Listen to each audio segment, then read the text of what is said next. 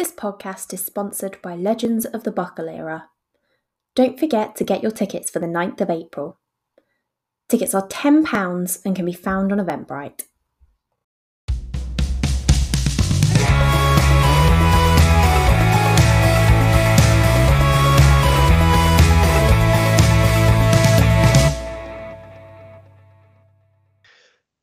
Hello and welcome to episode 15 of the Talking Talkie podcast. Uh, off the back of a very good result, I'm joined by Mr. Ben Curry Hello. and our little friend Marcus Arscott. Average height good. Hi. How are we, gents? Buzzing. Yeah. Pretty good, I think. I think yesterday was a good day, wasn't it? I think Danny Wright's going to lead us uh, to a title. think we can all agree on that. I think he's uh, fired up the boat again, hasn't he? Um, I mean, I think everyone's always pleased after a win against Woking. Whatever th- people think of the rivalry, there is a rivalry there, and uh, they're they're one that's. Uh, I do think of Woking as a bit of a bogey team, so any any result against them is is a big win for me. Um, I think that there is still a minor bubbling rivalry since the National League South, but you know, they are I think if, if we're in a genuine rivalry with Woking, then something's gone wrong with the I think it's only it's only a rivalry because we're the club they want to be. Really, I think we Yeah. look at us, they're just jealous of us. To be honest. I, I like a rivalry like that. I think it's a bit of fun. It's a little bit, you know, I think for a few years there, you know, in, in a conference, that kind of Aldershot rivalry, and it's kind of died off a bit now, but there was always that kind of underlying two teams battling out for the top. Um, but no, it was a win nonetheless. Uh, so Ben, yeah, what, what did you make of it? Well, first thing I want to say is um, I turned on the stream and Plainmoor just looks amazing. Babes in nice. sunshine, and uh, it's just one of those days where absolutely gutted I couldn't be there. I think a lot of us uh, home games recently, you you you'd be there and it'll be cold and wet and windy, and you know you don't really get the pangs of, of desperation to be there. But yesterday it just looked absolutely resplendent in the sunshine, and it was one of those days where I just really wish we could have been there. Um, the lineup, I was a bit surprised to see Jake Andrews uh, dropped or left out or or rested or however you want to word it because I think he's done okay and um, I think we look a little bit unbalanced without a left-sided midfielder on on the left wing. so uh, was um so Andrews was dropped to make way for Benji, yeah? Yes, Okay. and then we sort of played Benji in behind Bowden um, in a 4-4-1-1, possibly a 4-4-2, I would say. How do you think that served us? Um, Obviously, we changed it uh, later on in, in terms of personnel and formation, but how do you think the 4 4 1 1 could work going forward? I think Benji got a lot of the ball in the first half, a lot more ball than he possibly saw at Boreham Wood, and I don't think he made the most out of it. And I always say when someone does that, just give them a chance. You can't write them off after one half of football, and I just think it needs a bit of time to get players on the same wavelength as the team around them. He's very Um, raw. I think yes. you, you can tell that he's, you know, because obviously highly. Ra- well, Johnson said that Johnson Junior has said that he's very highly rated up there. He's just obviously come off the back of a hamstring injury, so obviously I think he's just come in to get a bit of experience in dealing with hamstring injuries because I think we're the specialists. Um, but it's funny in regards to formation, it felt like a little bit of a 4-4-2 diamond in midfield, but I've never thought a diamond really works because players will just drift out wide because it becomes too congested in the middle. And that's where, because Randell kind of drifts out to the right and Little drifts out to the left. I think Randell does a reasonable job on the right, but the the left of midfield clearly isn't a position for Little. I'm a massive advocate of playing players in their either the best positions or positions they're comfortable in. And obviously, if you've got injury problems or suspension problems, then you, you to a certain degree, you do have to uh, put round pegs and square holes sometimes. But if you've got players available who can play in their preferred position, then I'd like all 11 players to be in a position where they can give their best. And I don't want this to be um, antagonistic towards Armani Little um, but he just didn't look comfortable on the left hand side. and that made us look completely unbalanced because a lot of the play came down our side on, on that left side. And it's so predictable when you know that someone's going to try and cut inside and look for a pass in field when really you want to see the ball in the box like we did against Solihull and try and get someone on the end of it. And so I, I don't want to castigate Armani Little because I've seen some nonsense on Facebook with people getting on his back, and I, am not about that at all with any of our players. And he just looks out of sorts, out of confidence. And I just hope that at some point we can find a way to get something out of him and get him enjoying his football again. He, he looks like someone who has got a few issues and he's not he's playing with, with, with sort of a, a burden yeah. above him Oh, I completely agree. You can tell that. I think Armani's a confidence player. You know, if he, you know, if he starts on Monday and he scores one of his kind of worldy free kicks or something, all of a sudden he'll have that bit of swagger back. Um, and it, it's, uh, yeah, I completely agree. Some of the slander that I've seen on Facebook is so unjustified. You know, on his day, Armani Little is without a doubt the best midfielder in this division on his day. I, I and I, I'd, I'd back that, you yeah, know, against any argument. Um, in regards to Jake not starting, I wonder if because we've got a game in such quick succession on Monday, you know, I, I know I stand by this the statement of never change a winning team, but I wonder if because you've got two games in such close succession and Wrexham away is going to be a tough game. It, it always is. Um, I wonder if he didn't start certain players today with the assumption of, you know, excuse me, you'll be starting on Monday. So I wonder if he didn't start Jake yesterday in the, in the assumption that whatever the result, he would be playing on Monday. I should point out that all of these grievances are completely irrelevant in terms of the fact we got the three points, and that's all that matters. And this is just mm. talking basically about how I thought the game as it happened. Oh, yeah, but, yeah. Um, I've got no criticism at all of the manager uh, after the match because the basic fact is we got the three points. But at the time when Asa Hall was brought off, for example, I was scratching my head a little bit. But mm. again, if he plays 90 minutes on Monday and we get the result, then you understand it completely. Yeah, of course. And we're, we're being over analytical because the podcast would be very short if we weren't. We'd just mm. say, oh, that was a good win, wasn't it? Yeah, isn't Gary Johnson brilliant? Excellent. Let's move yeah. on. Um, I mean, he um, is brilliant. Oh, he is, yeah, obviously. Um, yeah, I think that Little obviously, as you've touched on, he does struggle out wide. It's not his natural position. He's not. His, his positioning isn't always the best when he's on the wing, but you know you can't expect it to be. He's not a winger. But when you look at our central midfielders at the minute, Asa Hall and Connor Lem- Lemon Evans, with the way they're playing at the minute, you wouldn't want to drop Asa Hall because he's our anchor. You know, we spoke about this many times before about how he pivots the team and how he marshals the midfield. And Lemonheigh-Evans, his form has been so consistent. Um, you know, he's he's probably been the only player over the past few months that has consistently gained plaudits, um, or you know, over this over this whole rough patch. So you wouldn't want to drop either of them in a minute. And although we know the ability and the skill that Little has, I would be looking on Monday to drop him and bring Andrews in on the left, just for a bit more balance. I think it's it's no it's no reflection on individual ability or skill. It's it's purely formation and tactics.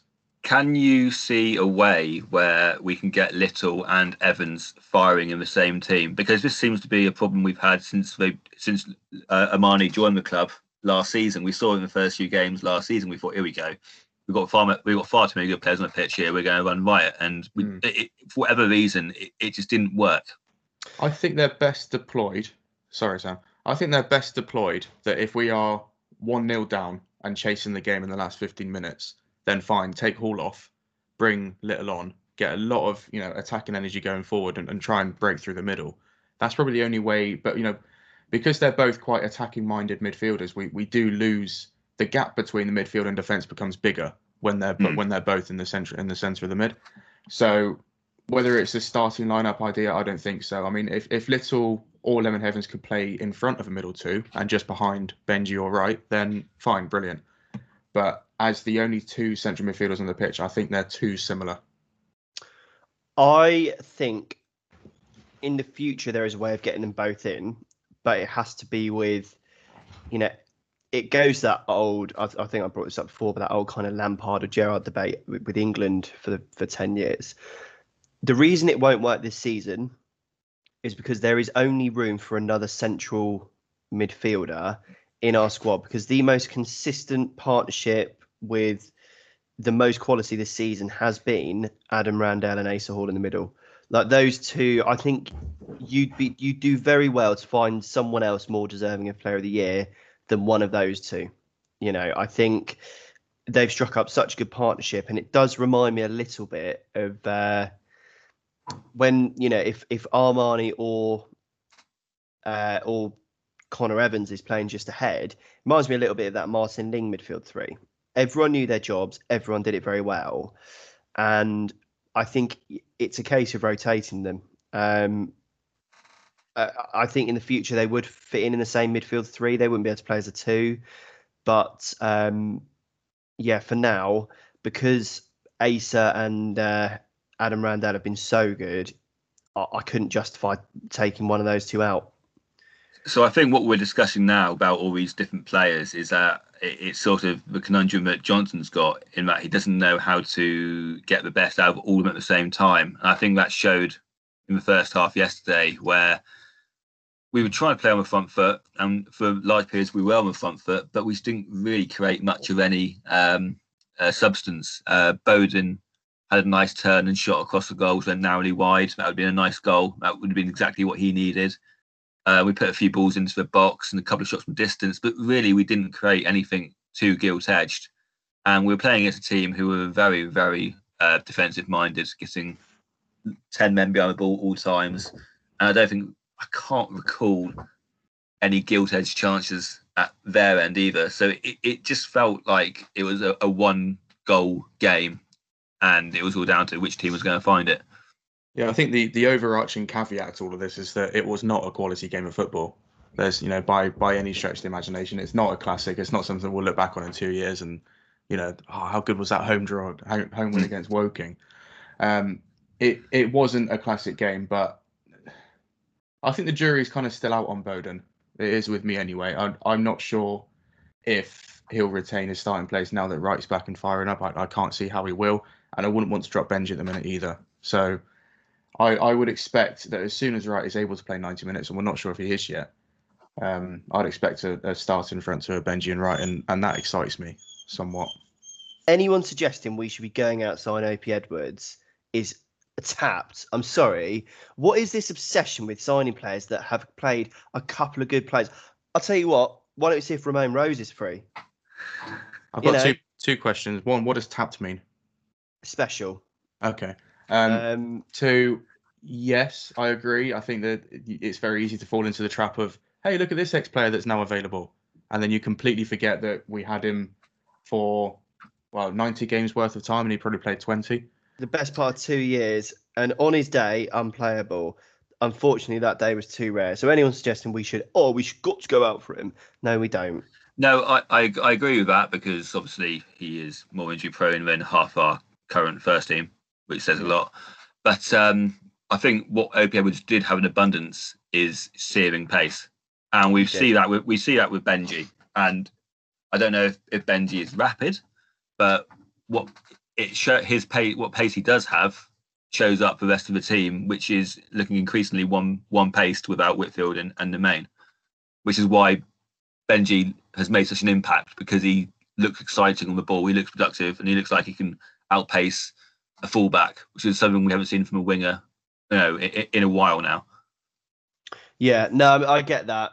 Um, he's he's a player that if we were to ever entertain offers for non-contract with you, you know a kind of pay-as-you-play deal, you know you, you, can stay for as long as you like, but if you're not playing, we're not giving you money hmm. because yeah. But anyway, um, did anyone uh, stand out for you for Woking?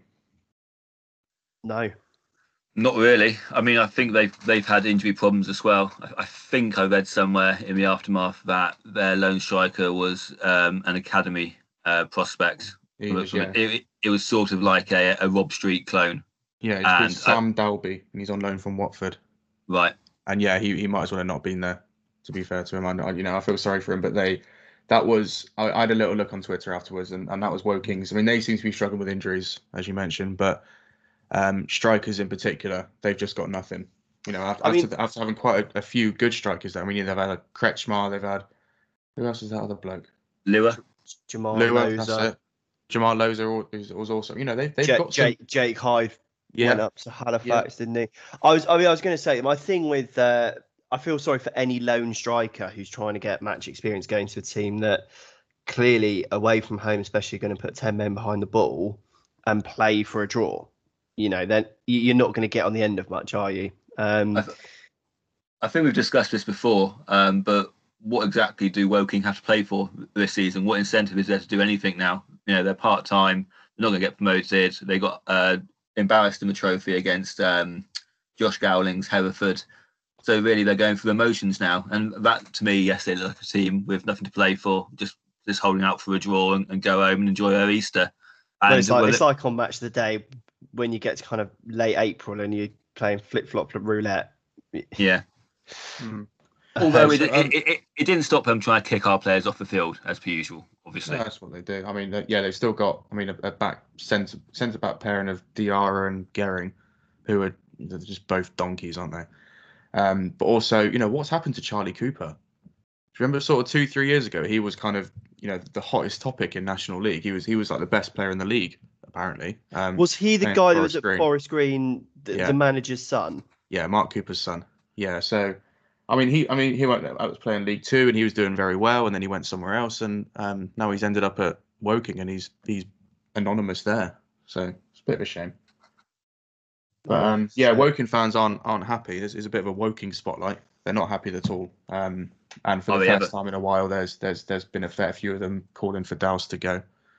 thing is though uh, we are getting sidetracked here but what is there to be kind of what do you look for as a woking fan are you kind of content with being you know a, a- just a, a mid-table conference national club or do you want someone to come in make you a full-time club and actually go for it you've seen that you know sutton are doing well this year barrow went up um They're going full time next season. Harrogate went up. You know, if they really go for it, they could. Is is Alan Dowson the man to take them forward? Probably not. You know, it, it- that sort of tactic will work in terms of keeping you up. It's like Stoke when they're in the Premiership. You know, they were never going to finish top top seven, were they, with their kind of football? But they'd always mm. stay up. you, you look at Woking last season, and they had that tremendous start to the season, like we did, where they were points clear at the top and beating everyone in sight, and then it all fell apart, and it just felt like that was their their moment. And since then, it's sort of hit the buffers. Mm. But I'd quite happily see them struggle. I don't Absolutely. like Woking. don't like So, them um, at all. inter- Don't like Ben Gary. Don't like Dowson. Martin Tyler's a dead commentator anyway. all in all.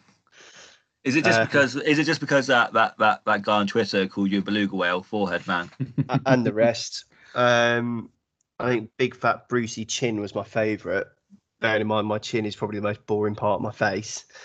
Nothing's doing my massive forehead or terrible hairline. Um, but hey, Martin, if you're listening, happy Easter. Um, well, that's a win. Sutton drew, I believe. Um, Nil at Bournemouth, yeah. yeah, nil nil at Boringwood, so ideal. Um, what's that? Eight points. We've closed the gap to. Small, small gain, but still a gain. We've still got them to play. They haven't got any games in hand on us. Who well, you never know. You never know, do Players you? coming back. You know, Dean Moxey's back on the bench. You, you know, I'm nothing at all against Ryan Law, but you've got a bit of experience. Dean Moxey, Kyle Cameron's not too far away. Ben Whitfield, I don't think is too far away. Danny Wright's kind of back involved. Don't want to count my chickens, but Well, I I think there's we, reasons said to be cheerful. as we said a couple of weeks ago, if we could throw away a 12 point lead, then Sutton are very capable of throwing away an eight point lead. Absolutely. So we'll see. We'll see what happens. All we can do is keep, you know, it, even if we play like that every week, I don't really care. As long as we're grinding out the wins, grinding out the results. Um, you know, I, I know that people have been, people are, are still. I don't understand it. People on social media and whatever else are still managing to be miserable as hell about our performances. Um, yes, the performances have been bad, but we've won three out of the last four. Yes, okay, it's not been against the best opposition, but can you not find any optimism in that? Can you not? Well, look at the table and see us closing the gap and see that actually it is attainable now. If we I kick think- on and the players come back and, and you know we, we play like we know that we can, then we've still got a hell of a shot in this. I think the Danny Wright thing is going to be a fillip for us more than we, we think. It certainly is for me. I mean, I, I went for a walk straight after the, the game yesterday. I, I was just buzzing. I was just mm. buzzing when he was back. And I think I mentioned on our WhatsApp group when he came on that it it felt a bit desperate at the time because we were sort of pinning our head our hopes on, on him and possibly rushing him back too soon. But my, my fears were, were dashed straight away. I mean, he looks match ready straight away, which is absolutely remarkable for a 36 year old. And it, it, showed up the the strike play we've had in his absence. It, just simple things like winning the ball in the air and flicking onto a man and just finding space, occupying the centre half. So it was just exactly what we've missed. And I think I asked you a question a few weeks ago which of our injured players have we missed the most? I think we, we found out yesterday it's, it's Danny Wright. It, it's a man who knows how to lead the line properly. Yeah, I, I do you know what I think about Danny Wright is I think in terms of the importance one striker makes to a Torquay side, he's he makes the he, he's the most important striker to a Torquay side since Tim Sills in that kind of 12 year gap because you know even when we had Reid, we had a lot of players that could kind of when Reid was out, we'd still be okay. But it just feels like with a quite an inexperienced squad when Ace is not there, Wright just kind of like you say leads the line with experience, and the whole dynamic of that game changed.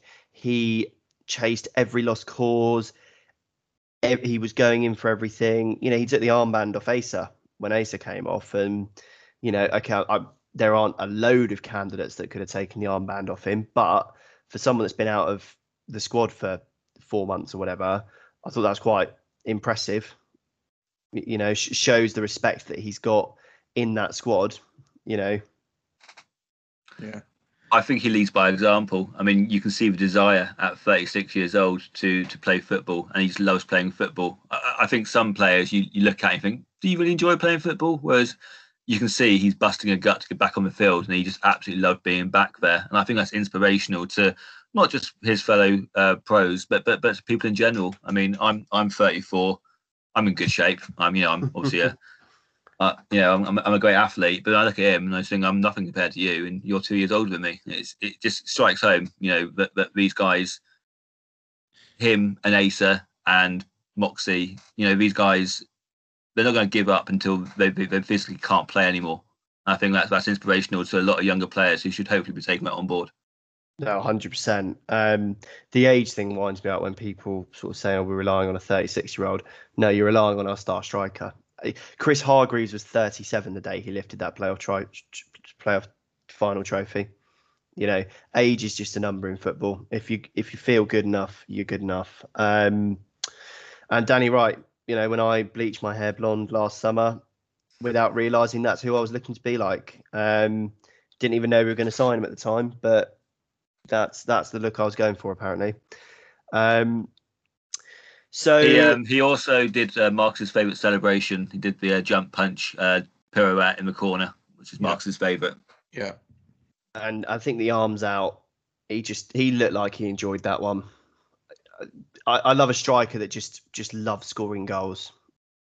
Monday we've got a really tough game against uh, a team that have come up the table quite a bit in recent weeks. Um, we're away to the Hollywood All Stars of Wrexham AFC. I mm. think they are. Um, Marcus, what have you got on Wrexham? Well, I haven't got anything against them.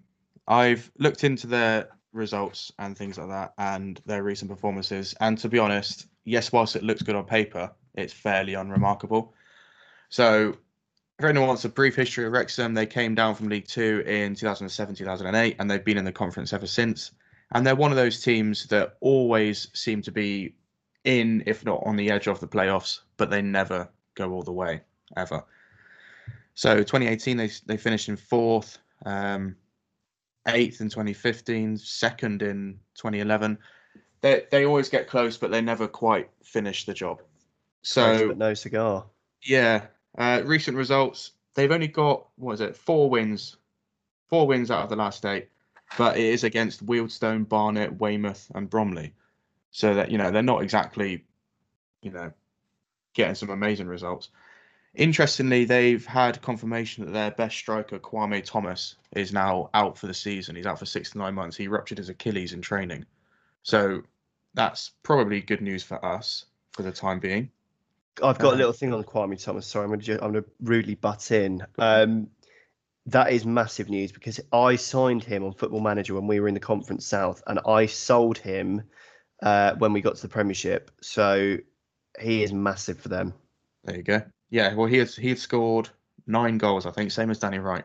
So, and the, but they're also missing their other striker, Jordan Ponticelli. I don't know how many goals he scored, but again, uh, Wrexham fans seems to be quite quite concerned by that. Um, obviously, Luke Young is still there, and he's you know he's, doing fine, doing what Luke Young does, even though he was fairly anonymous against us early in the season.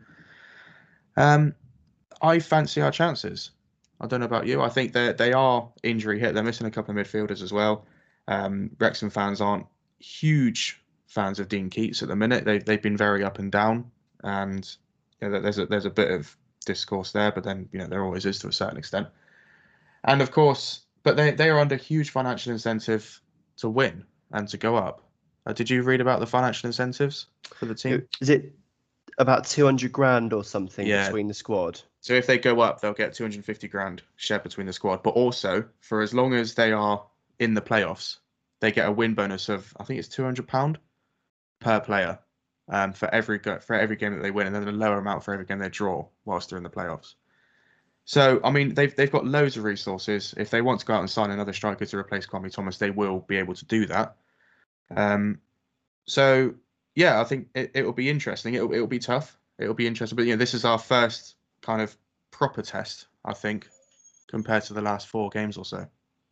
Yeah, definitely. I, I, I might be wrong, and forgive me if I am, but I think after Woking went down and Barrow went up over the last couple of years, I think Wrexham might be the longest serving National League team now. Which speaks volumes in that sense of a team after a little while of being at a certain level, stop being the big side and just become a little bit of a ever present and you they lose that kind of oh we've got the big side They they made that mistake of I mean, well, like Notts County coming down a couple of seasons ago. You you have to get back up very quickly whilst you've got the finances there, whilst you've already got the players signed and things like that. Because the, the gap in finances between the National League and League Two is quite large. Mm. and you know the wage demands are you know they're, they're completely different so if you don't make it back up within a couple of seasons then you end up like us like wrexham like other like chesterfield even um, stockport to a certain extent where you have to pull back the finances and then suddenly it gets much much harder to go up so you, you are very quickly not a big fish in a small pond anymore and they most certainly aren't anymore i mean obviously they're most most people would consider them a solid league side. They've got a decent ground. They've got a, a very good fan base. Um, very very you know decent in numbers, but they they seem fairly settled, and, and it's going to take a lot to get them up, which you know could be this takeover and a complete change in personnel over the summer and a lot of money spent. yeah I, I do you know what? I, I don't buy it. The whole hollywood people taking over it stinks to me. Uh, the novelty will soon wear off. It won't be a long term sustainable thing. I just rather them than us to be honest. I'd, I'd feel much more comfortable with uh, clarke osborne and i didn't think i'd be saying that a few years ago. Um, but yeah I, I agree. I, I agree with you. I, I fancy our chances, especially off the back of a win. And uh, the thing is, you don't know what team we're going to put out. You know, if you've got, I think whatever side starts for the first time in weeks, we've got probably got a fully fit, strong bench as well to back that up. It's not kind of starting whoever you can in whatever positions and hoping that you don't have to bring on certain players because that's all you've got whoever we start, we've got decent options from the bench, and I think there's no excuse really to kind of push on and finish the season as strongly as possible because you know Sutton haven't won it yet. Whatever people think they haven't won the title, there is a long old way to go, and anything can happen. So I think if we've, you know, if we've got realistic or genuine hopes of achieving what we want to this season, you've got to go and do what you can to get a win away at Wrexham. I agree. Um, I think this is where we'll see Gary Johnson really use all his experience now. We've, we've come to the, running, if you like. And I think uh, in a few games' time, we'll see it's going to be a straight shootout between us and Sutton. I think Hartlepool are doing well, but both us and Sutton have got games in hand on them. So I think it'll become a two horse race. And that's yeah. where Gary Johnson's experience will really come to the fore, hopefully. I agree with you. I think you look at the squad now, it's looking stronger. The injury crisis has subsided. Obviously, Cameron, Nemane, Whitfield, massive misses, but I think we can deal and cope without them. Um, obviously, Danny Wright coming back, uh, scoring straight away, massive boost. Feels like a new signing somewhat. Um, I think lack of fans in the ground. It's one of those games where that's going to be a massive advantage to us because on a bank holiday Monday, you normally see probably six, seven, eight thousand Wrexham fans in there yeah. making a racket. So it's just eleven versus eleven it, on a field essentially. So it's a leveler. I think that should work in our favour.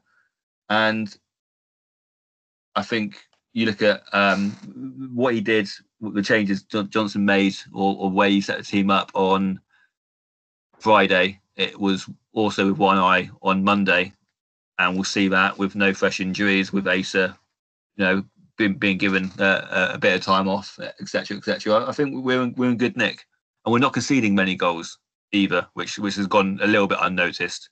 Yeah, uh, no, I think you're right. Um, but it's funny, you look at our last few games, and I think people were very quick to kind of jump on the fact that we didn't play fantastically yesterday. But if you look at it, you know, uh, I'm not saying it's been perfect, but in the last five, we won three. You know, I know we lost to Maidenhead away, responded with that with two back to back wins. We lost 1 0 at Dagenham and we didn't play terribly. We just lost 1 0. Uh, we've jumped back from that with another win. We're on a much better run than I think people are over the last few games. I think people, we're a better run than people are giving us credit for. And they're the type of wins you've got to grind out to get get out of any league, let alone we're, conference. We're the sort of team that a lot of teams are going to come down to playing more and just put men behind the ball and yeah. frustrate us. So people it, have done that since Boxing Day and, and in that respect, so as you, as you say, any win is a good win at the moment. No, absolutely. Um, so, I mean, any other business, I'd uh, personally start off by saying I'm sure the thoughts of everyone at Talking Talkie are um, with Lee Collins' family and Yeovil. Uh, desperately sad news. 32 is, is no age at all. Um, and yeah, sent personally sending my thoughts, and I'm sure everyone else, hundred percent, echoes that horrible news. And yeah, I hope that um, yeah, I hope his family are all right, and hope everyone at Yeovil is okay because it's that must have really rocked the club when it's especially when it's your captain. Um, another thing to probably mention, um, I've heard that there's still some tickets left for Legends of the Buckle era. Um, so that's Helen Chamberlain hosting an entire evening with Messrs. Tim Sills, Wayne Carlisle, Alex Rowe, Kevin Nicholson, and Lee Mansell, sorry, and Martin Gritton. Um, all genuine legends of the club. I think I'd say, I think we'd all agree. Um, and you can watch them have a bit of a laugh and watch Lee Mansell, Billy, Kevin Nicholson for a couple of hours, all for the price of a tenner. Yeah, get on that. Come on, we've uh, plugged it a few times. Um, try to plug it as much as possible on social media and on various uh, forums. Get involved in that. Ten pounds, all to charity. Some fantastic charities involved. Um, all, all, the, all the players and uh, Helen Chamberlain, the host, they're all giving up their time, um, all, all, appearing on behalf of charities. So let's let's really get involved in that and uh, have a few beers on Friday night and enjoy watch, uh, watching some of our heroes talk about uh, Wembley and uh, return to the Football League. Yeah, exactly. Um, anything anything else anyone wants to add? I'd like to have a shout out to uh, a man called TUFC History who has posted on YouTube loads and loads of clips from previous seasons. And uh, over the weekend, I've been going through uh, the 2001-2002 season where Roy McFarland was in, Roy McFarland was in charge, and watching highlights from every game that season. Um, going back 18, 19 years now, but still remember it really well. And uh, I'll be doing the same for the Leroy um, se- uh, seasons in, in, the coming days. So big thanks to him. That's that's great. That's going to keep me going until the end of lockdown. So that's fantastic. And uh, if you fancy a bit of nostalgia, I'd I'd type in TUFC history into YouTube, and you'll get loads and loads of footage which you'd probably forgotten about. I watched a little bit of that the other day, and it was um, when I think it was ITV used to do West Country Soccer Night, and they'd set up in a local pub, which was always good viewing. Uh, I mean, I was young at the time, so my dad had to record it onto a video, and I'd be able to watch it the morning after before school. And then at Boots and Laces once, they showed the highlights of a game we played away at Walsall. And I didn't realise that he was still playing at this time, but um, Paul Merson was in the Walsall side that day, which was a bit of a, a little bit of a nostalgia and uh, trivia. Um, but no, yeah, that's that's definitely one to watch over. It, it's amazing how much you remember because, as I say, it's going back 18, 19 years for me, and I still remember what was happening in every most games as as it was about to happen. And um, it's one of those conversation pieces about Roy McFarland and Leroy and this, that, and the other. So it's interesting to see what actually went down and how much you, of it you actually do remember and how much has become more fanciful as the years have gone on. And it's also nice to see how much Plainmoor has changed. I, I keep looking at that old knackered old grandstand and thinking, fucking hell, Bristow's bench is a nice bit of kit, isn't it? Yeah. I used to love that little terrace at the front of that grandstand. there was something about it bit of character. Um, Marcus, anything to? No, I'm happy. Cool. Well, Wrexham on Monday. Fingers crossed. Uh, but yes, uh, goodbye from me. Thank you, Marcus. Thank you. And thank you, Ben. Thank you very much.